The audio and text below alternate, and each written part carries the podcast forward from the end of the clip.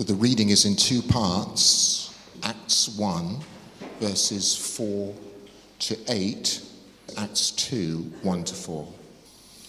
On one occasion, while he, Jesus, was eating with them, he gave them this command Do not leave Jerusalem, but wait for the gift my Father promised, which you have heard me speak about. For John baptized with water, but in a few days you will be baptized with the Holy Spirit. Then they gathered round him and asked him, Lord, are you at this time going to restore the kingdom to Israel? He said to them, It is not for you to know the times or dates the Father has set by his own authority, but you will receive power when the Holy Spirit comes on you. And you will be my witnesses in Jerusalem and in all Judea and Samaria and to the ends of the earth. When the day of Pentecost came, they were all together in one place. Suddenly, a sound like the blowing of a violent wind came from heaven and filled the whole house where they were sitting. They saw what seemed to be tongues of fire that separated and came to rest on each of them. All of them were filled with the Holy Spirit and began to speak in other tongues as the Spirit enabled them. Thank you, Martin. Good morning. Um, so nice to see you. Welcome if you're online. Um, from me as well, I'm Katy. If you don't know me, I'm curate here. Um, let me just pray as we begin. God, we thank you for your precious word. And we thank you for that beautiful time of worship when you were so moving among us. Would you stir up our hearts now to listen to your voice as we hear your word? Amen. Well, I am so excited to be teaching on Pentecost Sunday. I've been excited all week um, because today we remember um, when the Holy Spirit was poured out as a gift on the church, and we remember that this same Holy Spirit is the gift to the church today. And we had two short readings this morning from the start of the book of Acts. And the disciples at this point had been following Jesus, um, the best teacher the world has ever known since the beginning of his ministry. They'd been following him all this time. And you'd kind of think by now that the point of their discipleship was that they would learn so much from Jesus that by the time he ascended, they'd be ready to do it alone, right? Like, surely maturity um, and growing in their faith would mean that they're ready to become independent, to go off and be Jesus' witnesses. Because that's what we think maturity is, isn't it? It's growing in independence and strength. We're children and we depend on our parents. You know, we can't really live without our parents to begin with. And that, two beautiful babies at the back. and then, um, or is it just one? You got one. Um, and then eventually we, eventually we grow and we become more and more independent, don't we? We leave home. But what we find at the beginning of Acts is exactly the opposite. Because what maturity looks like in the Christian faith is when we know our need of God, when we know our absolute dependence on God. When we ask for more of Him, we depend on Him for every moment and every movement of the whole of our lives. When we rely on the Holy Spirit. And I love um, Simon Ponsonby puts it like this. He says, When we ask for more of the Holy Spirit, we don't undermine the power of the cross but we mine of all its riches. We cannot do this alone. And so, here at the begin- beginning of Acts, the resurrected Jesus appears to them and he gives them this command. He says, Do not leave Jerusalem, but wait for the Holy Spirit. Jesus says, Don't you dare go out and start witnessing. Go and wait in Jerusalem. And then, he says, when the Holy Spirit comes, you will receive power and you will be my witnesses. Now, often when I've heard people preaching on this passage, they often merge the two things together the power and the witness. So you've got power so that you can be witnesses.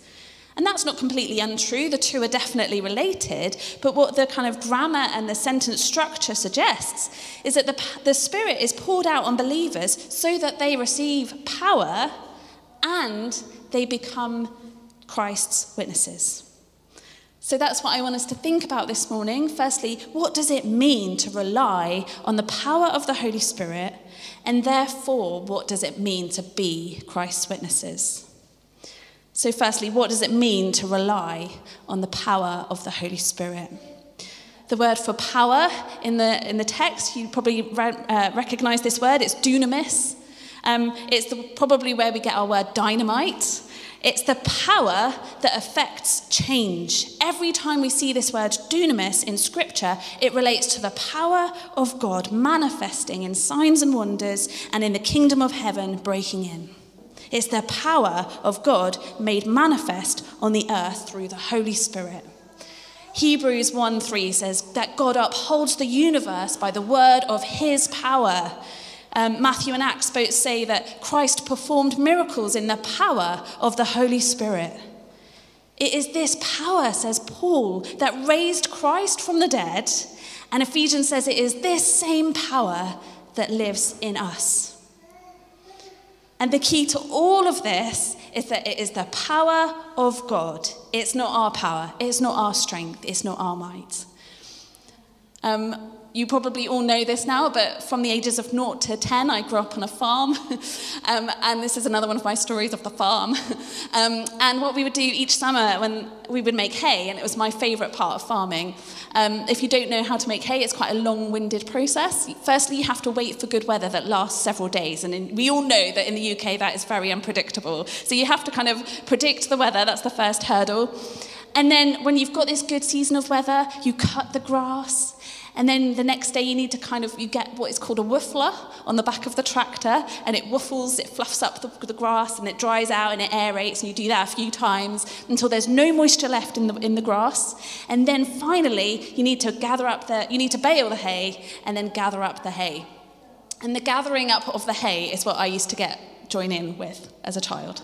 Um, so what would happen is someone would be driving the tractor, not me as a child, but um, I did learn that. Yeah, anyway, um, and um, and then and then um, maybe my brother would be on the trailer, kind of stacking the hay bales. Someone would be walking alongside the tractor, throwing the bales up onto the trailer, and then someone else, maybe a few people, would be gathered around the um, field, stacking all the get scattered hay bales into bigger piles, so the tractor didn't have to go too far.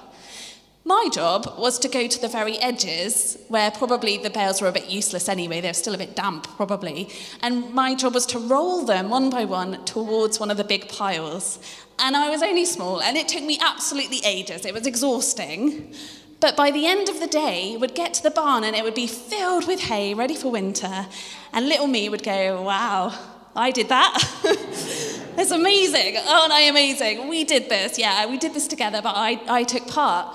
And the fact is, it wasn't by my might, not by my strength, but by the power of my brothers and my dad. Throughout the whole Bible, God constantly reminds his people. He continually had to remind, particularly his leaders and his kings who thought they were so powerful. He says, uh, It's not by your strength, it's not by your might. You can do nothing without me. You cannot witness to me. You cannot be a light to the Gentiles, to the nations, without me.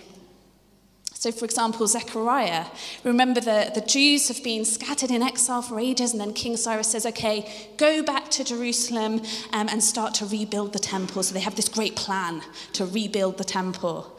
And then God comes to Zechariah in a dream and he says, You need to tell them. He says, It's not by your might, your strength, but by my spirit, says the Lord. Because what is being built is a spiritual kingdom, it's his kingdom, not ours. And in fact, if we look at the people God chooses to be his witnesses, it's always the weak ones, right? It's always the weakest and the smallest, the ones you just would go nowhere near. It's me. If you are struggling this morning with mental health, with physical health, with a lack of confidence, with insecurities, can I tell you this morning, you are perfectly positioned for God to use you because you know all the more your need of God, right? I had a friend at theological college and she had really serious OCD. It wasn't just the very kind of need to be very clean and orderly and tidy, it really affected the whole of her life. And Oxford probably wasn't the best place for her to be because she was really crippled by the pressure of perfectionism.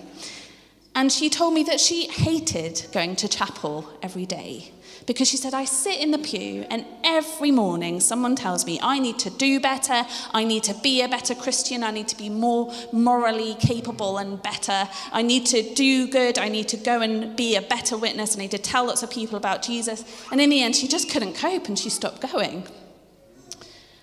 And what I want to tell you this morning is do less. Do less by your own effort and your own strength. We need to rely on the power of the Holy Spirit who is in you. The book of Acts, uh, we know by some is called the Acts of the Apostles. But better, it's, it's a better name is the Acts of the Holy Spirit, right? And then one of the things I did to prepare for this week, um, in my excitement, I was like, oh, I'll just read the whole book of Acts. Um, and I'm going to highlight everywhere I see the Holy Spirit at work. And I very soon realized that was a completely pointless exercise because I was highlighting every single thing.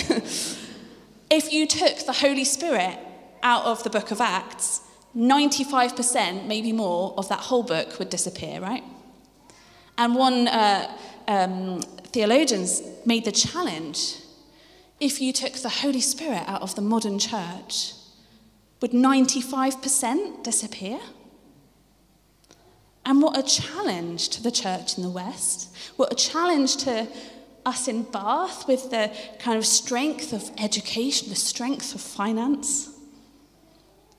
One church historian said that in the first three centuries, Christian missionaries were of spiritual but not great intellectual power. He said it was them that enabled the gospel to take hold of the Roman Empire. He said it was not simply the truth of the gospel, but it was the power that accompanied the presentation of the gospel that caused the Roman Empire to fall to its knees.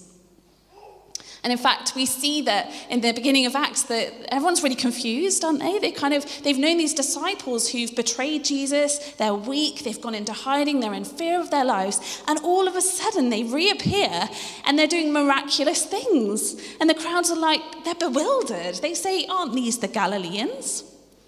They must be drunk. and Peter says, No. Acts 2:16, he says, This is what was spoken by the prophet Joel. In the last days, God says, I will pour out my spirit on all people. Your sons and your daughters will prophesy. Your young men will see visions. Your old men will dream dreams. Even on my servants, both men and women, I will pour out my spirit on these days. We're not going to persuade a post truth generation of the power of the gospel without the power of the Holy Spirit.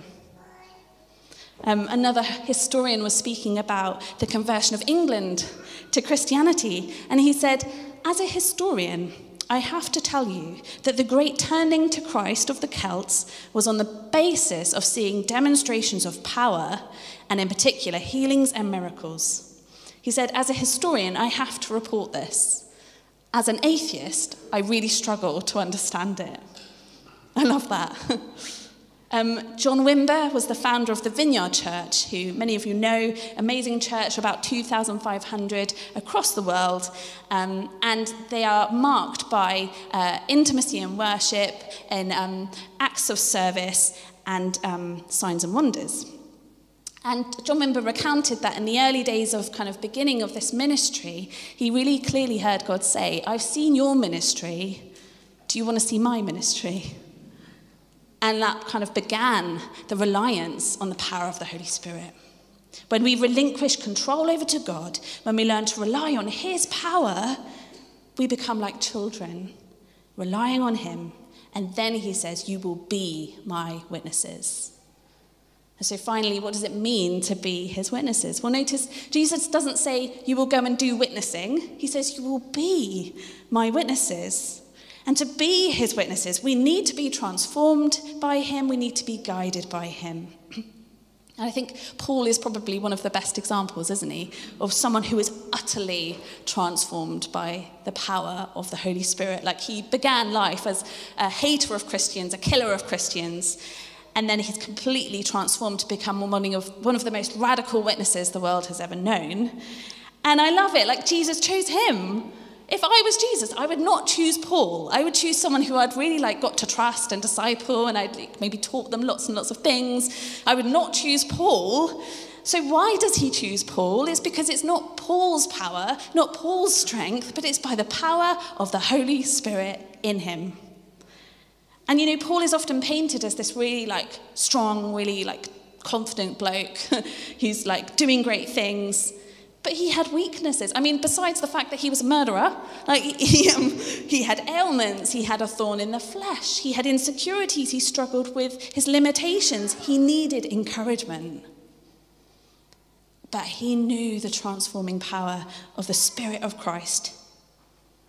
He says, But whatever were gains to me, I now consider them loss for the sake of Christ. Whatever I relied on before, whatever my reputation was before, it's nothing.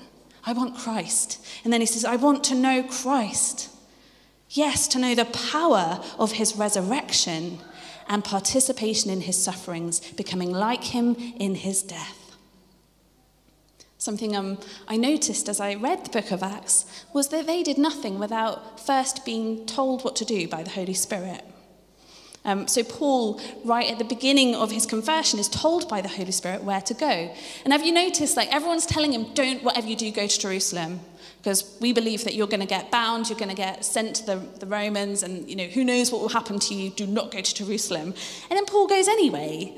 And for ages, I was like, why? Why didn't you listen? Like, clearly they knew that you were going to get, like, beaten up and thrown into prison. Why did he go? And it's because he was listening to the Holy Spirit. The Holy Spirit already told him right at the start of his ministry, I will show you how much you're going to suffer. He already knows. And then he says, Acts 20, and now, compelled by the Spirit, I am going to Jerusalem. So he goes anyway. And then he is captured. And Acts 23 says this it's so beautiful. It says, The Lord stood near Paul and said, Take courage. You have testified about me in Jerusalem, so you must also testify about me in Rome. So he's so transformed and he's so following the guidance of the Holy Spirit, even to places he doesn't want to go. And I think often we make it really complicated, like following Jesus is really hard. Like it's really hard to hear what God wants us to do. I don't think it is. I think it's really simple.